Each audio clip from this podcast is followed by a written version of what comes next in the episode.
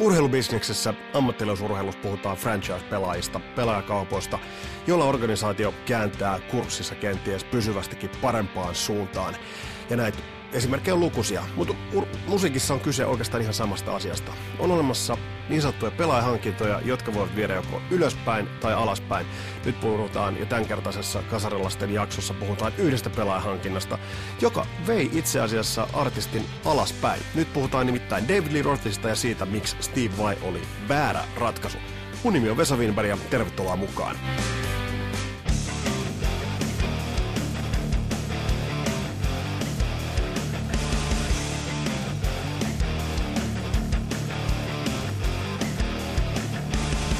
Ihan ensi alkuun on otettava kiinni kaikesta siitä palautteesta, mitä on tullut Esa Holopais-jaksosta ja muistakin jaksoista. Todella paljon hyviä ideoita, mitä otettaisiin käsittelyyn seuraavaksi, ja näitä tullaan, tullaan ihan varmasti tekemään.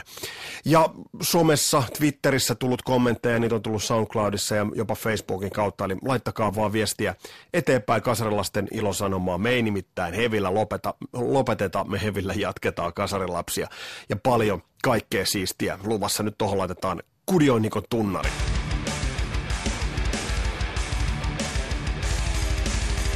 Ja sellainen tämän kertaisen jakson uutispommi tuli sellaisesta vähän yllättävästikin suunnasta, nimittäin Children of Bodomin leiristä. Sieltä tuli tiedotetta, että tämä pitkäaikainen kokoonpano hajoaa. Totta kai se on ollut aina selvää, että Aleksi Laihon bändihän toi oli ja on ja on ollut ja rakentunut oikeastaan tuon Aleksi Laihon osaamisen ympärille, mutta nyt se, että äh, lopusta bändistä Janne Virman, Henkka Seppälä ja Jaska Raatikainen pitävät tämän nimen, pitävät sen brändin, joka on kasvanut globaaliksi brändiksi ja sitten Aleksi Laiho lähtee toiseen suuntaan bändiin hiljattain tulleen äh, Daniel Freibergin kanssa. Vähän yllätys ehkä, ja se, että miten Aleksi Laiho muitta mutkitta ilmoittaa lopun bändin pahoitellessa tapahtunutta, niin Aleksi Laiho muutta mutkitta ilmoittaa, että tästä lähdetään, tästä lähdetään tekemään uutta bändiä. Ja aika avoimestikin Soundin haastattelussa spekuloi kaikennäköisiä nimivaihtoehtoja, nimiratkaisuja ja, ja sitä, että, että millainen toi tulee olemaan. Mä en epäile hetkeäkään, etteikö Aleksi Laihon luotsama bändi olisi, olisi todella hyvä ottaen huomioon, että toi viimeisin levy Hext oli kuitenkin aika hyvä Bodomin levyksi. Siellä on kuitenkin melkoista sontaa tehty viime aikoina. Tai ei nyt sontaa, mutta tiedätte tämän ilmiön väsynyttä, kaavoihin kangistunutta ja ehkä vähän sellaista untemailla olevaa materiaalia. Mutta toi Hext oli pitkään aikaan oli, oli todella hyvä levy ja sitten oli kiva kuunnella aika vapautunut. Oli tiedossa se, että, että Aleksi Laiho painaa siellä Australian suunnassa siippansa kanssa ja näin, mutta että nyt mennään tälle tielle. Mutta mulla on nyt Aleksi Laiholle ihan ilmanen vinkki. Sulla on oikeastaan ihan vaan yksi ainoa vaihtoehto bändin nimeksi. Ja totta kai se on Hate Crew. Mutta nyt mennään päivän varsinaiseen epistolaan. Nyt mennään siihen ratkaisuun, minkä David Lee Roth teki 85 tienoilla. Kun lähti Van Halenista, luuli itsestään pikkasen liikoja ja lähti solo, solo-uralleen ja kuinka sitten kävikään. Monesti Jenki Rosea pidetään sellaisena David Lee Rothin äh, soolouran starttipistoolin laukauksena, joka kuvastaa sitä kaikkea, mistä David Lee Rothissa tuossa vaiheessa oli kyse. Pitää muistaa, David Lee Roth oli lähdettyä Van Halenista kuolematon. Ja hänen kuolemattomuuttaan ja ajatusta siitä ja sellaista vääristynyttä minäkuvaa ehkä edisti Crazy from the Heat-levyn saama hyvä vastaanotto. Äh, toihan oli cover-biisejä, siellä oli Beach Boysia ja siellä oli, oli kaikenlaista kaikenlaista jatsahtavaakin, Frank Sinatra, That's Lifea ja muuta. Ja se meni hyville listasijoituksille. Ja ehkä Dave ajatteli tuossa kohtaa, että tämähän lähtee liikkeelle hyvin. Van suuruus oli rakentunut kemiallisesti siihen erikoislaatuiseen koeputkijakaumaan, että siinä missä David Lee Roth oli hyperaktiivinen, impulsiivinen, pompöösi, äh, brutaalin, liioteltu, karikatyyrinen, äh, paperinukke jostain 50-60-luvun äh, comic-lehdestä, oli Eddie Van Halen taas jotain ihan muuta veljensä kanssa. Ja Henrik Hyyppä laittoi mainio vinkin uh, The Rock Candy-lehdestä pari vuoden takaa, jossa on hyvä Mick Wallin kirjoitus David Lee Rothista ja kuvailu 84 vuoden uh, tuosta Monsters of Rock kiertueesta, että miten bändi oli jakautunut kahteen leiriin. Sehän tiedettiin, että tuohon aikaan Van Halen riiteli ACDCin kanssa. Eli, eli siellä sanasäilä lenteli Angus Youngin ja kumppaneiden suunnasta Van suuntaan ja, ja sitten taas Van suunnasta asia kuultettiin, että mikä on ACDC, emme kuultukaan sitä ikinä.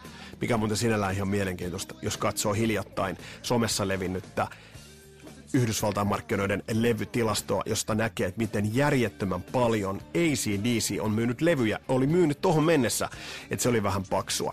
Mutta kuitenkin siinä on hyvä kuva siitä, kun jätkät on. Toinen on personal trainerin kanssa ja se on sirkuskääpit ja muut. Ja toiset ovat sitten taas äh, pimeässä vaunussa hiljentymässä. Hei, hiljennytään hetkeksi tämän äärelle. Tää on viileä kohta.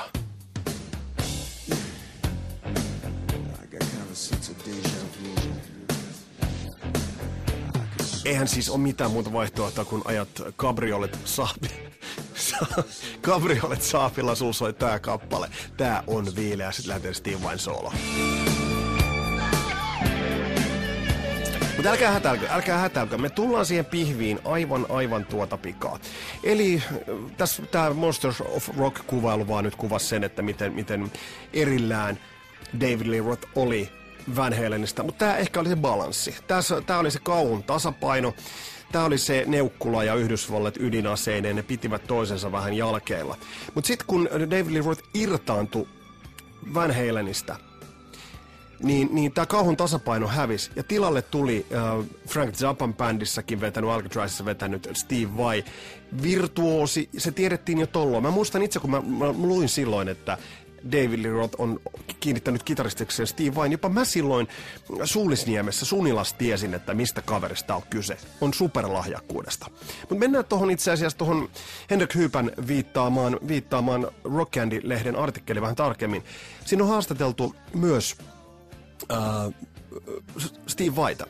Ja tosi mielenkiintoisia huomioita siitä, nyt menen mikitkin nurin pahoittelut, mutta kun täällä kasarilaisten kammiossa innostutaan, niin erittäin hyvä kuvailu siitä, että tämä kuvastaa sen mentaliteetin ja äärimmäisen suuren kunnioituksen, mikä Steve Vailla oli Eddie Halenia kohtaan. Kertoo muun muassa tuossa artikkelissa, se löytyy netistä, mä laitan sen vaikka tämän kyseisen jakson kuvauksen laitan. Tuossa artikkelissa kertoo muun muassa sen, että ainoa kappale, mihin hän harkitsi, että hän olisi muuttanut jonkinnäköisiä soinnutuksia, eli siis noista vanhoista Van Halenin biiseistä, oli On Fire, johon hän olisi harkinnut jonkinnäköisiä muita soinnutuksia, siis huom, harkinnut, mutta ei tehnyt. Kertoo äärimmäistä kunnioitusta Eddie Van Halenia kohtaan. Ja tuo myös hyvän esimerkin Eddie Van Halenin nerokkuudesta esille. Eli, eli tuo sen, että jo niistä high school-nauhoituksista lähtien niin kaikki kuulevat, että siellä soittaa Eddie Van Halen – Eli silloinkin, kun ne veti, vetivät, oliko bändin nimi Mammoth, silloin vetivät silloin kovereita, niin oli mikä tahansa koveri, niin Steve vai pointtaa aivan oikein. Kaikesta kuulee, että se on Eddie Van Halen, joka soittaa. Ja myöhempinä aikoinakin aina sä kuulit, että se on Eddie Van Halen. Tämä on muuten vähän sama ilmiö. Tulee eräs kotimainen hurrikanes-kitaristi mieleen. Nimittäin Albert Järvinen. Albert Järvisestä on sanottu se, että soitti hän millä kitaralla, millä vahvistimalla tahansa, niin sitä tunnisti aivan kaiken aikaa, että kenestä on kyse. Silloin tunnisti, että kyse on ehdottomasti Albert Järvisestä. Ja Van Halenissa on vähän tämä sama. Mutta mikä mua tässä häiritsee tässä artikkelissa, joka on tehty siis hiljattain, pari vuotta sitten, ja häiritsi itse asiassa jollain tapaa myös silloin oli se, että se mikä Eddie Van Halenissa ja David Lee Rothissa oli makea, oli se, että sä tajusit, että he ovat eri puuta. 84 Montrealin keikka, 84-levyn kiertue, se loistava pätkä, kattokaa se, mikä löytyy YouTubesta. Siinä kun kuuluttaja kuuluttaa Van Halen, The Mighty Van Halen tai jotain siihen suuntaan. Eddie Van Halen on keskellä lavaa, aloittaa Unchainedin kitaraintron. Ja kun tulee se kohta, että Alex Van Halen ja Michael Anthony tulee mukaan ja Showmarska hyppää sieltä taustalta, mitä tekee Eddie Van Halen? Väistää. Tässä se kauneus on. Eli väistää. Mutta sitten kun tuli se soolon paikka, niin silloin David Lee Roth väisti. Sitten kun näki ensimmäisiä videoita, taisi olla Jenki Rose, just eka video, minkä näin sitten Eden Smile-levyltä, joka on muuten varustettu ehkä maailman hienoimmalla kannella, eli toi tribaali maalattu David Lee Rothin pärstä äärimmäisen värikäs kanssa. Kun näki tuosta eka videon, niin tajusi, että siinä on kaksi liian tasa-arvoista showmarsalkkaa. Ja se oli vähän, eli showmarsalkoilla viittaan tähän David Lee Rothiin, ja siinä oli uh, Steve Vai, vielä Billy Sheehan ja Greg Bison, että siihen, niin siinä oli aika nimekäs, nimekäs porukka. Mutta ne oli palkkasotureita ja niille oli annettu tehtävä, tehkää näin. Nyt tuossa Mick Wallin artikkelissa Rock Candy-lehdestä paljastuu se, että Steve esimerkiksi sanoi, että on, on täysin turhaa lähteä kopioimaan tai imitoimaan Eddie Halenia. Eli Eddie, Halenin nerokkuus oli kaiken aikaa taustalla. Jolloin se tarkoitti sitä, että, että siellä Steve vain koko tekemisen taustalla oli koko ajan joku. Kuka siellä oli koko ajan? Kuka? Siellä oli Eddie Halen. Ja myöntää itsekin Steve Vai, että, että Eddie Van Halenilla ei ole yhtä suurta sellaista huippuhetkeä, ja tämä on kohteliaisuus, paitsi Eruption. Hiljennytään hetkeksi Eruptionin äärelle. Mm, mm, mm, mm. Silloin kun muuten Eddie soitti Eruptionia, niin David Lee Rothkin piti turpaansa kiinni. Toisin kuin minä, mutta jatketaan. Ja tästä on pääteltävissä se, että se kunnioitus on ollut niin suuri Eddie Halenia, hänen perintöään ja soittoa kohtaan, että se ehkä jollain tavalla jarrutti tota Steve Vain kehittymistä vielä, vieläkin eteenpäin. Ja David Lee Roth olisi tarvinnut joko vetäytyvämmän Aisapari, taas menee mikin nurin, vetäytyvämmän Aisaparin, tai vielä yberimmän Aisaparin, joka olisi tuonut lisää sitä turboa, turboboostia siihen, siihen rinnalle. Mutta mä väitän, että David Lee Roth, vaikka on niin kurkoista lähtökohdista lähtöisin, niin hän ei uskaltanut sitä tehdä. Hän ei uskaltanut tehdä sitä ratkaisua, että, että olisi ottanut siihen jonkun haastamaan oman paikkansa, haastamaan paikkansa ykkösketjun laitahyökkäjän paikalta. Vaisko sentteri sittenkin. Mutta Eddie Van varjo oli kuitenkin siellä taustalla. Ja hyvin vahvasti olikin Steve Vain tekemisen taustalla. Ja mä väitän, että Steve Vain kunnioitus, oli muuten mielenkiintoista tästä artikkelissa, Steve Vain mainitsi, että hän ei ikinä kunnolla edes tavannut Van Halenia. Saatikka soittanut tämän kanssa lavalla. Tämä oli mielenkiintoinen.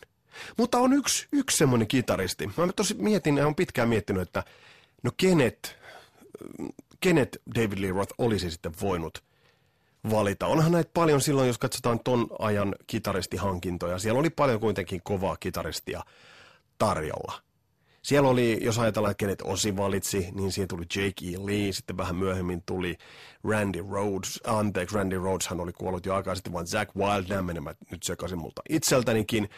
Olihan Brad Gillisia, oli kitaristia, jotka osasivat ton genren Äh, oli Vinnie Moore, joka silloin vaikutti kai opetuspuolella, julkaisi loistavan Mindsilemus ja joitain vuosia myöhemmin. Sitä mä oon miettinyt, siinä olisi saattanut olla yksi hyvä. Äh, pari vuotta myöhemmin hän sitten David löysi loistavan kitarisen Jason Beckerin, joka sitten valitettavasti ALS-sairauden myötä joutui lopettamaan soittamisen. Oli traaginen tarina siinä, että soittaa viimeiset vedot, soittaa soitti, soitti sitä, että kitara oli tuossa sylissä. Ei kyennyt edes uh, Little Lady Enough-levyn sessiossa nostamaan sit kitaraa sylistä. Mutta on yksi nimi. Hyvät kasarilasten kuulijat. On yksi nimi, joka olisi tohon aikaan ollut se kurkojen kurko, joka olisi tullut uh, siihen David Lee Rothin rinnalle ja olisi tuonut siihen sen asetelman, mitä olisi tarvinnut. Vai mitä sanotte kitaristista, joka soittaa Eruptionin vaikka hampaillaan.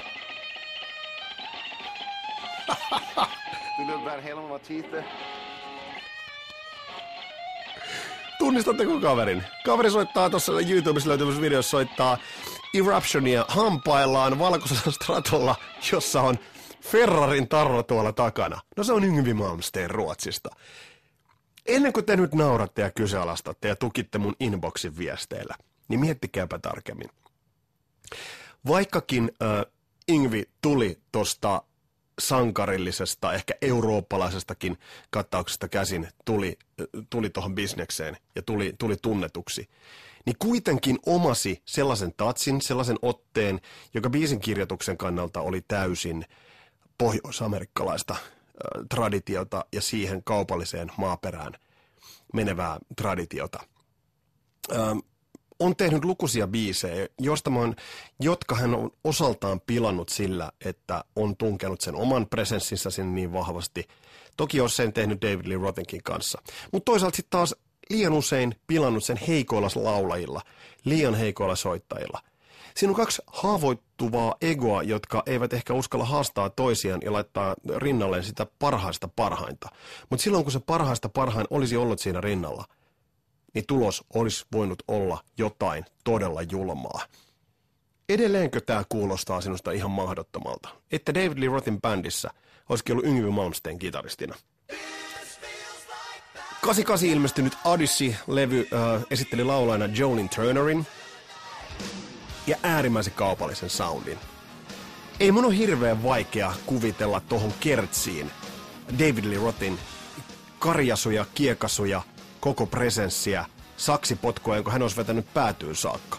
Ehkä tässä kohtaa Dave olisi voinut sanoa, että, että, että ei nyt ihan näin barokkisoundia tai koukeroa, mutta minkä presenssin olisi tähän tuonutkaan. Kiehtova, kiehtova ajatus. Ja, ja mitä enemmän mä tätä mietin, niin tämä olisi saattanut olla se match made in fucking heaven. Eli Dave Lee Roth ja Yngwie Malmsteen. Mutta sitten taas tämä väärä valinta, minkä teki, niin totta kai David Lee Roth teki kaksi loistavaa levyä. Idem Smile Skyscraper, aivan loistavia. Vaikka Skyscraper hieman ohut, hieman hämärä paikoitellen, mutta yhtä lailla hyvä levy. Uh, A Little Late Enough-levy uh, niin ikään. Uh, tosi hyvä levy. Siinähän on uh, Jason Becker all over the place. Mutta muista hei, Jason Becker tuli tästä samasta sankarillisesta traditiosta kuin Ingvi Malmsteenkin. Eikö ole loogista? on, on todellakin. Eli tämä on semmoinen ajatelma. Eli, eli Steve Vaihan ei missään nimessä epäonnistunut. Steve Vai ei missään nimessä feilannut tuossa David Lee Rothin rinnalla. Oli ehkä vaan liian vähän jotain ja liian paljon jotain. Eikä haastanut sitä paikkaa sillä oikealla röyhkeydellä – vaikka videoissa osas temppuja sieltä ja temppuja täältä. Varsinaisen röyhkeytensä sitten äh, Steve Vai Whitesnakeissa ja pilasi sitten Slip of the Tongue-levyn, mutta siitähän me puhuttiinkin jo Teemun kanssa. Mutta mut Steve Vai tässä kohtaa kasvoi vähän ehkä yliarvostetuksi ja toisaalta Yngviä Malmsteenia olisi voitu isossa kuvassa arvostaa enemmän, mutta sitten taas nämä Ferrarit ja, ja Rolexit oli se toinen juttu. Mutta he sekin olisi mennyt Daven kanssa niin kuin loistavasti. Eli tämä oli se tämän päivän pohdinta ja tämänkertaisen jakson pohdinta, että Yngvi Malmsteenin kanssa David tehnyt ihmeet. Kuunnelkaa tätä solaa.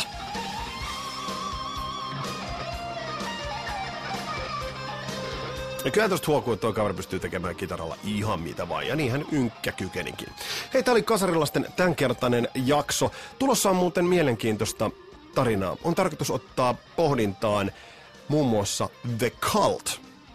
Bändi, jonka levy Sonic Temple ilmestyi yllätys, yllätys 30 vuotta sitten. Ja ton bändin historiaa katsotaan Jouni Näätäsen kanssa. Jouni näki bändin ihan hiljattain Lontoossa keikalla – ja sitten meillä on tulossa vieraaksi Insomnium Omnium Gatherum mies Markus Vanhala. Hänen kanssaan pistetään vähän kitaristeja nippuun ja katsotaan vähän, ketkä on ne kovista kovimmat pelimiehet. Katsotaan muuten löytyykö ynkkä tuolta Markuksen nimilistasta. Mutta hei, tää oli tämänkertainen Kasarilasten jakso. Mukavaa, että olit kuulolla ja hei, palataan asiaan. Moro!